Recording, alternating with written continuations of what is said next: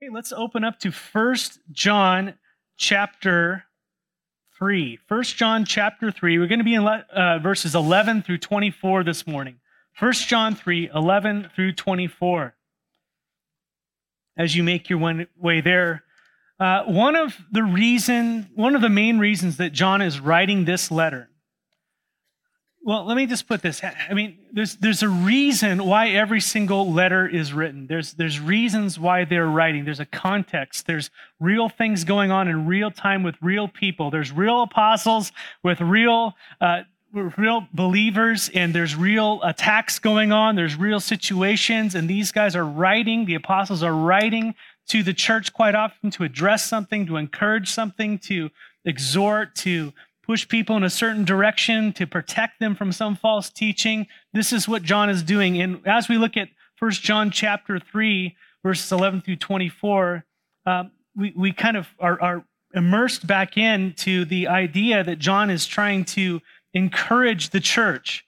And in 1 John chapter 5, verse 13, we, we read, this is a little later, in the, obviously, in the epistle, uh, but he's writing to let them know one of the reasons why he's doing all of this says, I write these things to you who believe in the name of the Son of God. Who is that? Is that anyone in here? Hopefully. Do you believe in the name of the Son of God? That you may know, you may ginosko, that you have eternal life. You will absolutely, with certainty, intimately know that you have eternal life. John wants you to know that you have eternal life. How many of you struggle and you wonder with that day after day? Sometimes you, you wrestle with this. John wants to give proofs over and over and over and indicators that you and I might know with certainty the work that God has done on our behalf. And he's writing to combat the false teachers who were who've crept in among the believers and and and, and have kind of tried to shipwreck their faith. And so he's coming in, he's bolstering, he's cutting down their false teaching. He's saying, no, this is the truth. Remember the truth. This is who you are in Christ. This is what you were taught. Last week in chapter 2, verse 28, John wrote, And now, little children, abide in him, so that when he appears, we may have confidence, assurance, and not shrink from him in shame at his coming. We will read again today in verse 19, chapter 3, verse 19. He says, By this we shall know that we are of the truth and reassure our hearts before Him. Know with certainty and have reassurance in our hearts before Him. And there's several others examples of this in the book of First John. I didn't want to belabor them. But that the believers, the one who's reading this, might have confidence before God, that we might know with certainty we have eternal life. And John gives several ways in which uh, we as believers might have that confidence before God through this throughout this letter as we read last week we saw john make the point in chapter 2 verse 29 he says if you know that he is righteous you may be sure that everyone who what? Practices righteousness has been born of him. One of the assurances that he gives us is that listen one of the indicators that you have been born again that this has happened is that you you now practice righteousness. There's been a change in your life you're now following after the Lord. It is your practice to, to follow him, to obey him. And he repeats himself over and over that those who are truly born again are those who practice righteousness. Again, chapter 3, verse 3. John says, And everyone who thus hopes in him purifies himself as he is pure. And again in chapter 3, verses 7 and 8, little children, let no one deceive you. Whoever practices righteousness is righteous, as he is righteous. Whoever makes a practice of sinning is of the devil, for the devil has been sinning from the beginning. And so, one of the ways that we can be assured that we have uh, eternal life is that we practice righteousness. That's not that you get eternal life by practicing righteousness, it is a fruit of eternal life. The fact that something has happened inside of you. That is the difference between religion and a born again uh, relationship with Jesus Christ. And then, as we left off in verse 10, John continuing with this theme, he says, By this it is evident who are the children of God and who are the children of the devil. Whoever does not practice righteousness is not of God. And here's his little hook at the end, which he wants to talk about next and re go into. He says, Nor is the one who does not love his brother. And so God has built within the believer mechanisms that we can, that's kind of sounds pretty sterile, but a way for us to have confidence before God, right? A way for us to know with certainty that we have eternal life, that we're walking in the light, that we have this assurance. It's that we practice righteousness, that our lives are lived out in Christ likeness. And, and then John, verse 10, there once again wraps it back around to the other main theme is that we have love for our brothers and sisters. He says there at the, in the end of verse 10 whoever does not practice righteousness is not of God, nor is the one who does not love his brother or sister. You can throw that in there. So if someone doesn't practice righteousness, they're not of God. If that isn't the practice of their life, and in the same way, if someone does not love his brother, they are not of God. I don't know about you, but there's two themes there obedience and love. Right? Obedience and love. How many of you heard that before? Love and obey. Anyone else? Yeah, John, it, yeah. How many of you have heard the elders and I repeat that? Our church's theme, you know, we created this wonderful thing. We thought of something new. It's fantastic. No one's ever heard of it before. We exist to glorify God by loving and obeying Jesus Christ. Ah, that's not really hip and cool and cut and trend setting, and it's not on the, you know, listen, we're not here to make new doctrine. We're not building upon something fun and fantastic and new and, you know, and all this type of stuff.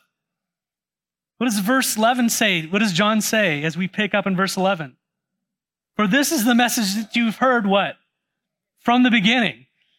John's going, I'm not telling you anything new. I'm reminding of what you already know, the foundation of the gospel. Loving God and loving one another. Loving God is manifested in righteousness and purity and following after Him. And then if you love God, that manif- that's going to be manifested in your relationships to one another. Simple as that, if that change has truly taken place. And so we pick up in verse 11, and John says, For this is the message that you've heard from the beginning, that we should love one another. Believers walk righteously, and that's going to be manifested in love for you. Look around you right now. This is who the one another is supposed to be. Yeah, that person. Let's look around. Love one another, right? Person at home, love one another. Now, once again, John's bringing them back to what they heard from the beginning. When they first came to faith, when you come to Jesus, you're called to live righteously and you're called to love one another. This is, these are the very basic fundamental commands of, of Christianity. This is something that God wants to do in and through every single one of us. And again, John is doing what he just what he heard when he was with Jesus. This isn't something he's creating out of the blue. He was in an upper room the night before Jesus was going to be crucified, the night he was betrayed, he was leaning at a table. Jesus was right next to him. And Jesus is speaking to the guys there in the room, everybody that was in the room. In John 13, Jesus told them, A new commandment I give to you that you love one another, just as I have loved you. You also are to love one another. And by this, verse 35, John 13, all people will know that you are my disciples if you have love for one another. You know, John,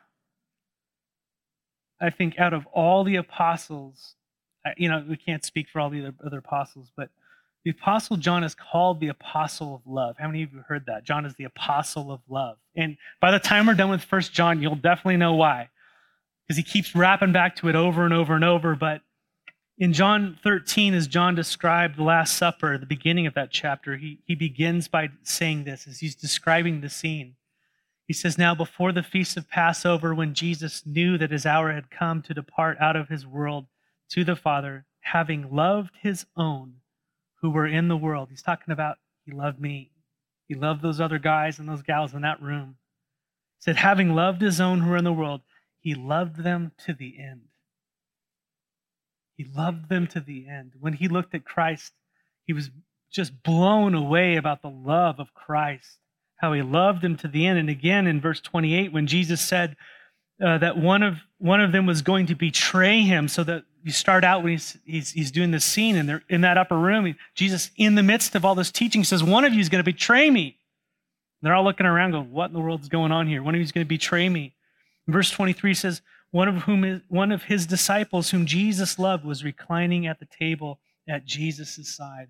John's writing his gospel, and as we know, we already went through the Gospel of John. He's saying, "I'm that guy. He calls himself all throughout the the, disciple, the uh, book of John, the Gospel of John. He says, "I'm the disciple whom Jesus loved." He felt incredibly loved by the Lord. He knew tangibly the love of God in his life, and it radically changed him. Here was John, the son of thunder. How many of you are into like justice and righteousness and stuff? I kind of like that stuff too, you know? And here John is at the end of his life. He's, remember, John's like, someone's like messing with the Lord. He's like, can we call down fire on him? That's, that was his answer. Can we call down fire? Oh, can we please, like, I just want to use this new gift you've given me, fire. No, no. Let's torch him. And here's this 90 year old man, 90 something year old man at the end of his life. He's been transformed by the love of God. Not that he's not feisty, he is. But man, John mentions the word love 56 times in his gospel. 56 times. Three, uh, it's, it's, it's more than all the other three gospels combined.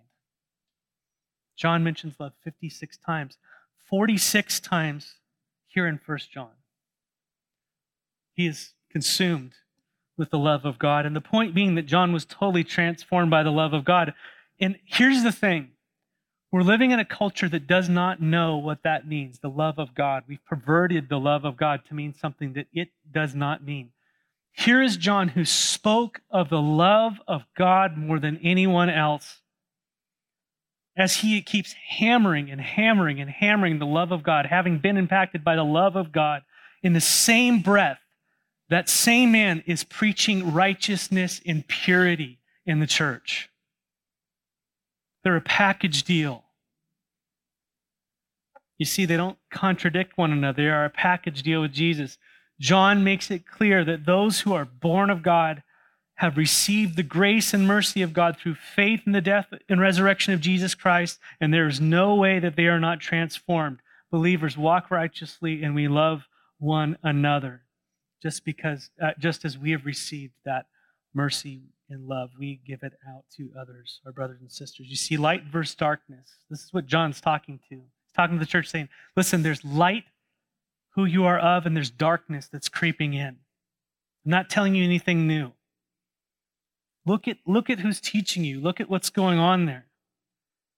There's light versus darkness. There's born again versus not born again. There's children of God versus children of the devil. He just makes it clear as day. Verse 11, for this is the message that we have heard from the beginning, that we should love one another. Verse 12, we should not be like who? Cain, who was of the evil one and murdered his brother, his literal brother. And why did he murder him? Because his own deeds were what? Evil. He practiced unrighteousness. And his brothers were what? Were righteous. He practiced righteousness. So John goes back to the very first act of murder in the, in the entire Bible, Genesis uh, chapter 4. Ladies, you'll get there soon. Genesis chapter 4. Cain murders his brother Abel back in Genesis 4. And what John reveals to us is the motive for the murder. He says it was because Cain's deeds were evil and Abel's were righteous. Now, both brothers were apparently required by God. I'm not going to go back and read the whole thing, but uh, they were required by God to bring a sacrifice to God, apparently. And Abel was a shepherd, and he brought a flock, uh, one of a firstborn, uh, a, firstborn sheep, and and offered the fat portions and all this type of stuff to God. And then Cain, he was a farmer, and so he brought the first, he brought his fruits. He didn't say first fruits; he just brought fruit, uh, the, the the labor of his hands, and, and gave it before God as an offering. And it says there that Cain and his offering were rejected, and Abel and his were accepted. Now, some believe that, that Cain brought an unacceptable uh, sacrifice, that it should have been a blood sacrifice. It should have been that. It's not spelled out there. We don't know that. It's not spelled out, but some link it because we have a picture of the firstborn lamb and all that type of stuff in Christ. I think it's a beautiful connection. That might be the case. It may have been that Abel didn't bring the first fruits or the best, but we often look to what people bring, and that's that's what we always look to. What are they giving, as opposed to the attitude in which they're bringing it in? That's what I think is the key issue here. There's a lot of merit to all those positions, but what John tells us is that Cain was of the evil one.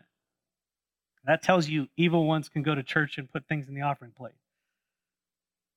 And the reason that Cain murdered Abel because Abel's deeds were righteous while Cain's were evils. And I think the issue was that Cain had hate in his heart for his brother.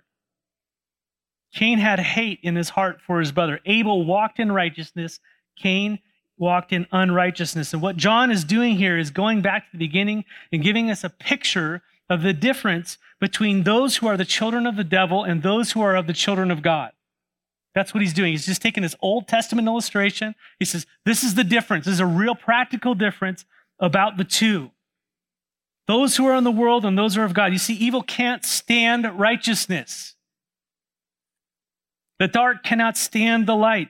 Cain could not stand Abel's righteousness. The devil cannot stand God nor his children. That's what it is. And John says, don't be like Cain. Don't go down that road, who is an illustration or a type of the unbeliever. Verse 13. And guess what? Don't be surprised, brothers, that the world hates you. Don't be surprised that Cain hates Abel. Make sense? Don't be surprised that the world walking in unrighteousness hates those walking after the Lord, the, the Lord, right? In righteousness.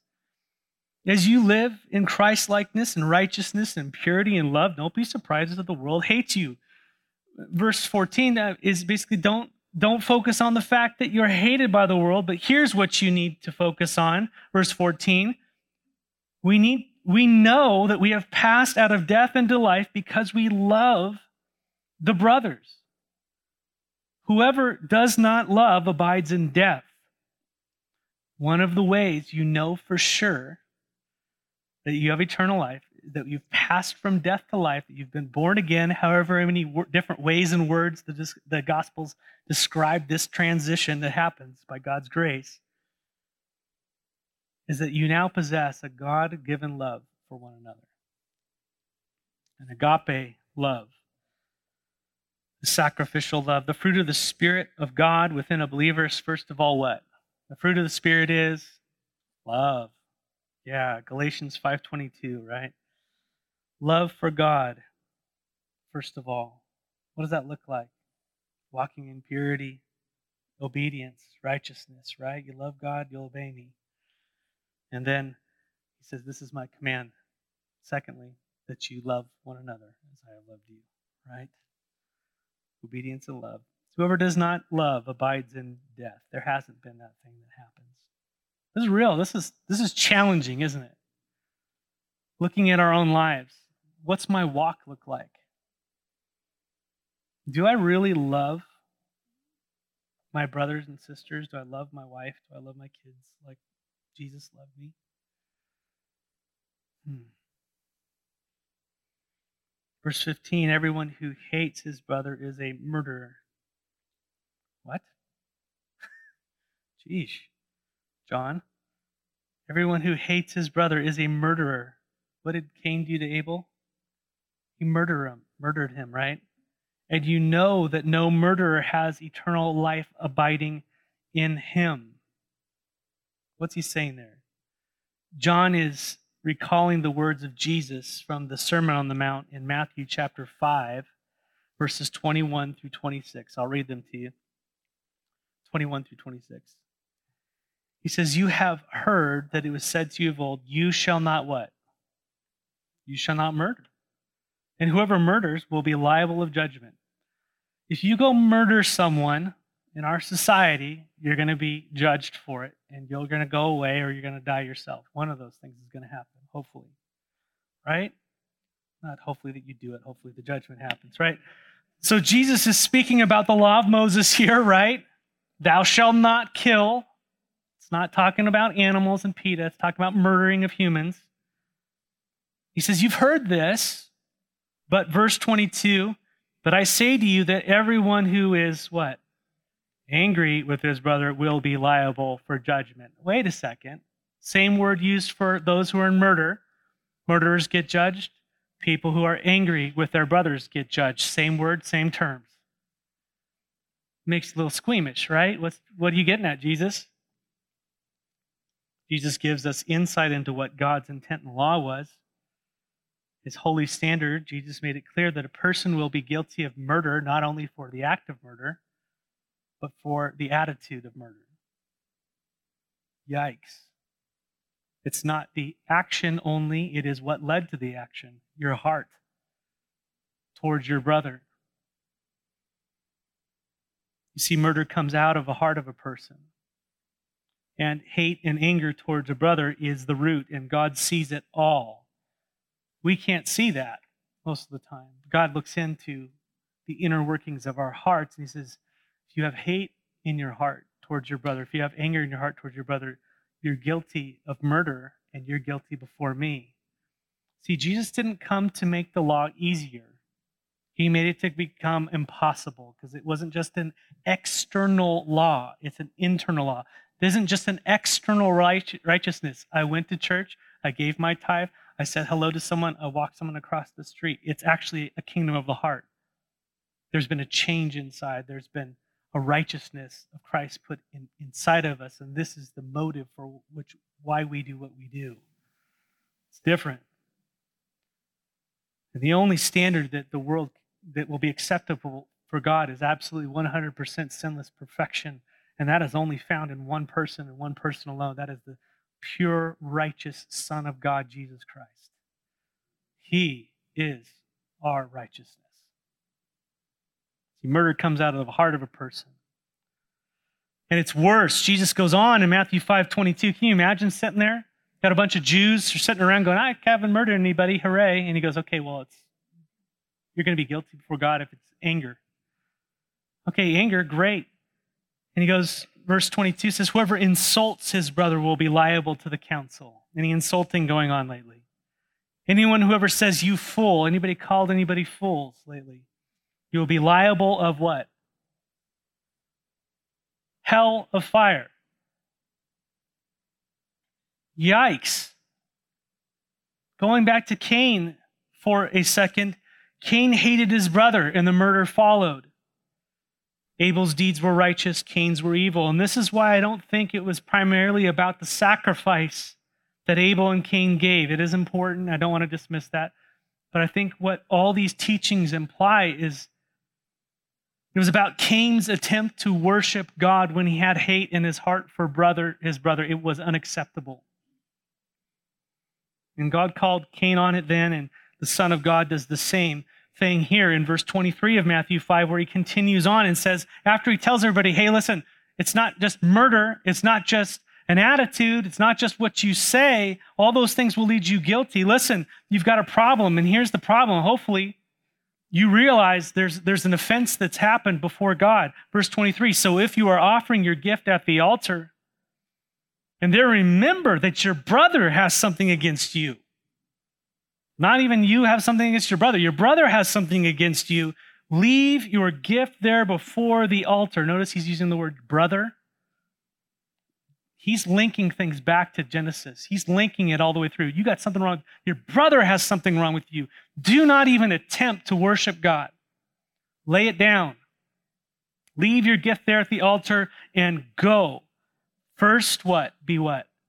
Reconciled to your brother, and then come and offer, you, offer your gift. Yikes. You see, the righteous worship of God is in spirit and in truth. We don't worship God when we have hate in our hearts for someone else, let alone that, knowing that they have hate in their hearts towards us or something against us. You see, righteousness isn't just, oh, well, they just got to come to me. No, it's what did God do with us when we offended him? He pursued us That's the model. He sent his son coming after us. He loved his enemies. You see, that's the difference between a believer and an unbeliever when it comes down to the root, is we can't let that stuff go on if Christ is in us. Believers can't let that go on. We leave our offering, we go and pursue. Lord, help us. Amen. Why? Because we love our brothers and sisters, and this is worship to God.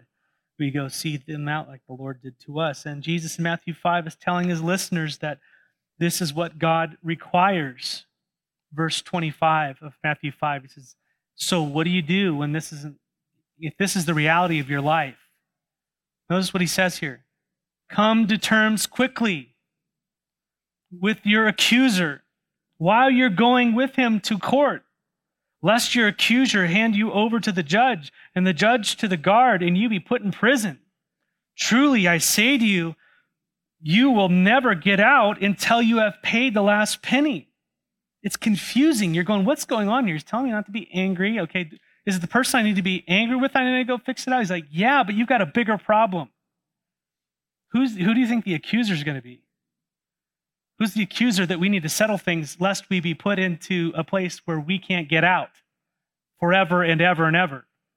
Who's he talking about? Talking about God. He's serious about this stuff. Come to terms quickly with the Lord on this. Do not let it sit around because the penalty is truly, I say to you, you will never get out until you have paid the last penny. Who's the accuser? It's God.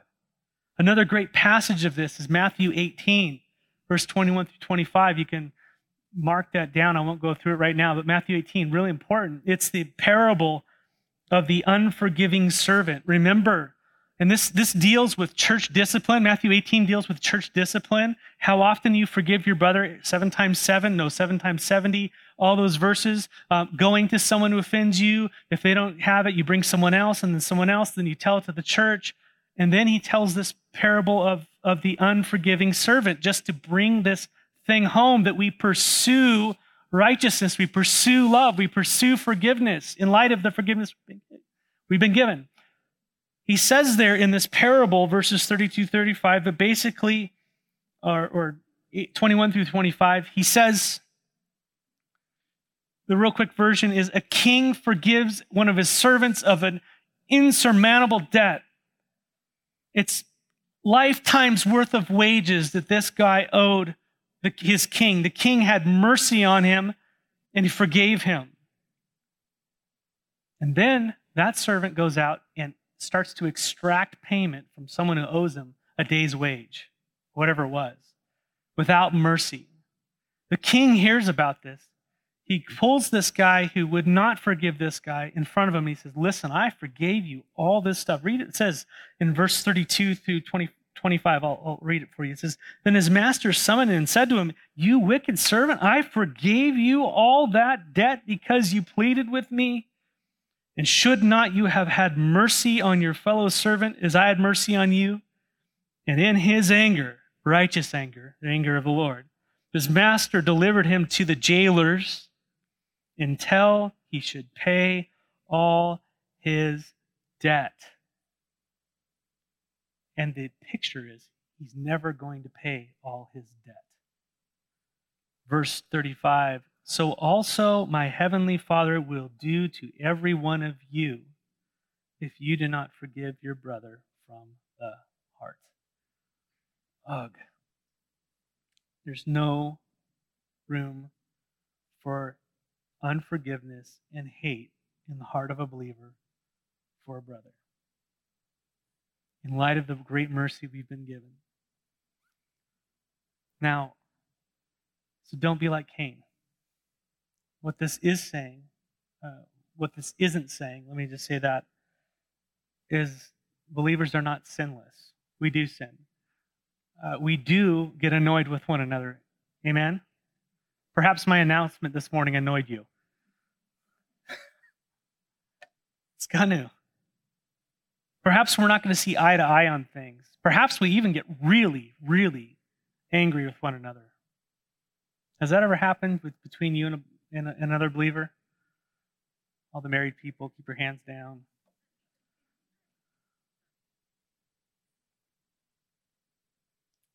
It's not saying that those things don't happen. What it's saying is that by the love and forgiveness we have received, the great mercy and the great grace that God has given us, there's no place to let that fester and continue in our hearts. Amen?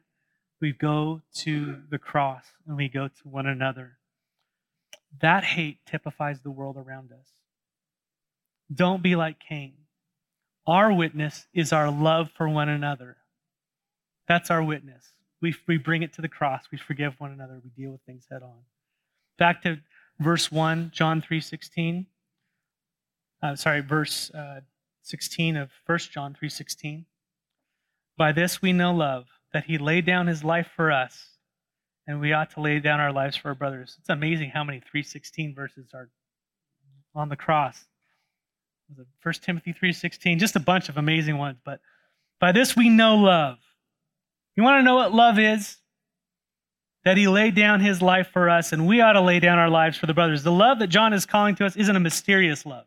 I mean, it is and then like why in the lord would you love me but it's not it's it's we it's tangible we've we've experienced it as believers. We know it. We ginosko it. We intimately know it. God's deep love that was demonstrated for us.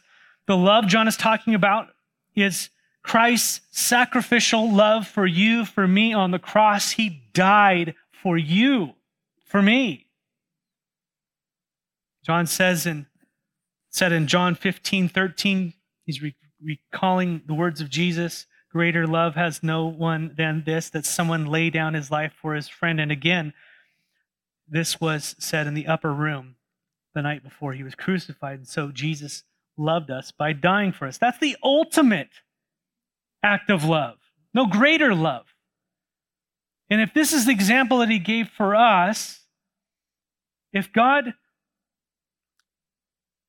paid the ultimate sacrifice, how do you think we are to live practically day to day towards one another? Yes, the Lord might call you to physically lay down your life one day for your brother in that ultimate sacrifice. That might come, probably not. But until then, we're to live in love in light of that ultimate sacrifice. Christ is our example, living sacrificially for one another. Verse 17, we're almost there. But if anyone has the world's goods and sees it, oh, his brother in need, yet closes his heart against him, how does God's love abide in him? So, how does that ultimate sacrifice actually get down into your life and in your world? Make sense? How does Jesus dying change your daily life? Well, he gives us a real simple example. He says, Listen, if anyone has the world's goods, and you guys have the world's goods? Y'all look clothed. Like you're well put together pretty much in general. I mean, the poorest of the poor in, in our country are incredibly, they have a, a, an amazing advantage. I'm not saying there aren't difficulties. That's not what I'm saying. An amazing advantage to the poverty that this world has to offer. I don't even want to go into what ha- you know describe North Korea and some of these places that they're talking about of it's just it's just horrid of what's going on. But if you see, if you have the world's good and you see your brother in need, yet you close your heart against him, how does God's love really abide in you? See, love doesn't close off its heart to its brother or sister. Now we need to have wisdom.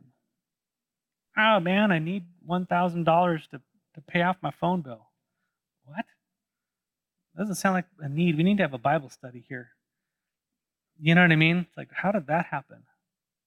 Oh, don't judge me, brother. No, that's we need to. We need to. It's not a need. I need money to buy, you know, to buy some booze. Oh, don't, you know, I don't want to judge them. Whatever they do with the money is fine. It's like you don't. Love isn't giving something to someone so they can go destroy themselves. Okay. I understand you've got to make those decisions on the fly, but it's not loving to perpetuate sin or sinful behavior. So we exercise godly wisdom. But the point here is that we're not to close off our hearts to one another in the various needs that we face. There are real people who needed clothing, food, shelter, just practical things in their day. Lord, give us this day our daily bread. just today, can you give us our food to eat? How did that happen? Often through the body of Christ. There's those needs today, but we are to be attentive to one another in our needs. Not in just our basic needs, but just in loving acts towards one another. What would you do to someone else if you were in that situation? What would you do to yourself if you were in that situation? How would you take care of yourself? So we're to be attentive, looking for ways to bless one another, to meet one another's needs. And the principles in verse, verse 18 Little children, let us not love in what? Word or talk, but in deed and in truth. We aren't just to talk, we're to act according to God's truth. Verse 19 And by this we shall know that we are of the truth and reassure our hearts before Him. Again, that confidence of salvation before the Lord. By this we shall know that we are of the truth and reassure our hearts before Him. Verse 20, a little confusing. For whenever our hearts condemn us, God is greater than our heart and he knows everything. Now, what does John mean? It could mean a couple of things, but I think John is saying uh, that I have I've just talked to you about loving one another, and John lets us know two things um, that will reassure our hearts. I think first in verse 20, it says, For whenever our hearts condemn us, God is greater than our hearts, and he knows everything. One of the assurances that we have in our hearts that we're the Lord is the Lord disciplines us. He condemns us when we go against what he has. And so I think that could be an interpretation of this. Listen, when we have condemnation of our hearts, that we haven't been stepping up, we haven't been matching up to. There's a, there's a fact that the Holy Spirit is within us, convicting us and moving us. That's one way we can be reassured that we're his. That could be one in, interpretation of that. I don't want to get into the other one right now, but because I, I think that's what it means the Holy Spirit's going to be convict the believer. And we can be assured that when that happens, that God is greater than our heart. He knows everything. So the fact that the Lord convicts and disciplines us, that reassures us that we are His and, we are in the truth. Secondly, verse 21 Beloved, if our heart does not condemn us, we have confidence before God. And whatever we ask, we receive from Him because we keep his commands and do what pleases him. The second way in which we have confidence before God is that our heart does not condemn us because we're walking, uh, we're walking before him in righteousness, keeping his commands, loving one another. Okay? This is stuff he's already taught. And the result of that abiding relationship is we have a peace with the Lord. We have a peace in our hearts that is in step with the Spirit. And again, John is just recalling Jesus' words in John 15, 7 through 8. If you abide in me, my words abide in you. Ask whatever you wish, and it'll be done for you. And by this, my Father is glorified that you bear much fruit, and so prove to be my disciples. When we're walking in harmony with the Lord, we pray according to his will, and he answers us. This is one of the ways that we know that we're walking in him. All right? We have confidence. Verse 23 and this is his commandment that we believe in the name of his Son, Jesus Christ, and love one another just as he commanded us. Whoever keeps his commandment, verse 24, abides in God, and God in him. Again, and this is what we know. This, and he goes, and this is, and he has a tagline at the end, which leads us to the next section. He says, and by this we know that he abides in us, by the Spirit whom he has given us. Um, a lot there, guys. I know it's a lot. It took me a lot to try to go through this, but John wants you to have assurance of your salvation. So the question is Am I walking righteously? Are there areas where the Holy Spirit's been convicting us over and we need to listen to Him and respond in obedience? Secondly, are we loving one another? Are we practically loving one another? Or are we allowing hate to be manifested in our hearts. I want to close by reading Matthew 25, just verses 31 through 46. Please open there in your own Bibles. Matthew 25.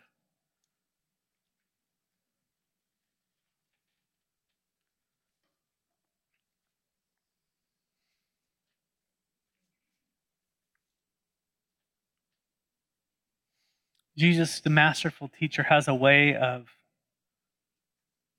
letting us know the big picture. He gives us a, a foreshadow of what's coming. Matthew 25, verse 31, I'll begin there. It says, When the Son of Man comes in his glory. When the Son of Man comes in his glory. When the Son of Man comes in his glory. And all the angels with him. Then he will sit on his glorious throne. And before him will be gathered all the nations and he will separate people one from another as a shepherd, a shepherd separates the sheep from the goats. And he will place the sheep on his right, but the goats will be on his left. And then the king will say to those on his right, Come, you who are blessed by my Father, inherit the kingdom prepared for you from the foundations of the world. Why? Verse 35 for I was hungry, and you what? You gave me food. I was thirsty, and you gave me drink. And I was a stranger, and you welcomed me. I was naked, and you clothed me. I was sick, and you visited me. I was in prison, and you came to me. Verse 37 And then the righteous will answer, saying, Lord, when, when did we see you hungry and feed you, or, or thirsty and give you drink? And when did we see you a stranger and welcome you, or naked and clothe you? And when did we see you sick or in prison and visit you? Verse 40 And the king will answer them, Truly I say to you, as you did it to one of the least of these, my what? Did it to what? You did it to me. Verse 41 And then he will say it to those on the left, Depart from me, you cursed, into eternal what? Prepared for the devil and his angels. Those of you don't believe in hell, this is the passage you need to go to. Verse 42 For I was hungry, and you gave me what? No food. I was thirsty, and you gave me no drink. I was a stranger, and you did not welcome me.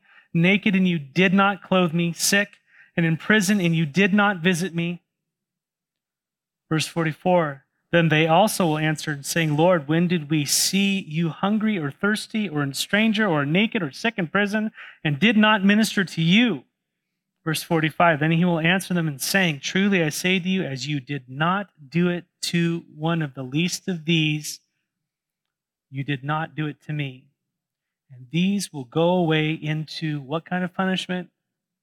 Eternal punishment. But the righteous into what? eternal life. What is the defining difference between these two? Love and obedience. Love and obedience. Lord God,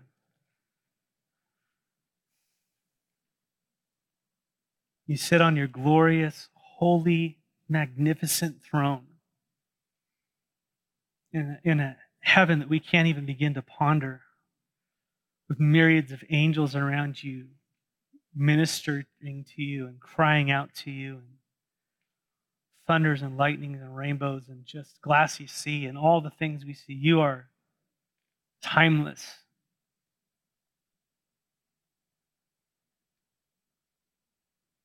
You require that those who worship you worship you in spirit and truth, and you have sent your Son to redeem rebels from the darkness and bring them into your kingdom that we would be one as you are one, that we would love as you love, that we would be righteous as you are righteous. And we recognize this is not a righteousness of our own, it is a righteousness only found in Christ. And so we first of all just want to thank you for the act that you've done of loving us so deeply and thoroughly, sending your Son and changing us. We believe that He died and rose again. And Lord, we want to repent of our unrighteousness and the anger in our hearts for our brothers and those around us. We ask that you would fill us with a love in light of the love you've given us. And so, Lord, today we move forward in grace. We ask that your Spirit would sensitize us once again to your will, to your word, to your heart. That we would not be fooled into thinking that we are something we're not. So, by your grace, sanctify us and move us today as you see fit. All glory and honor to you. In the name of Jesus, we pray. Amen.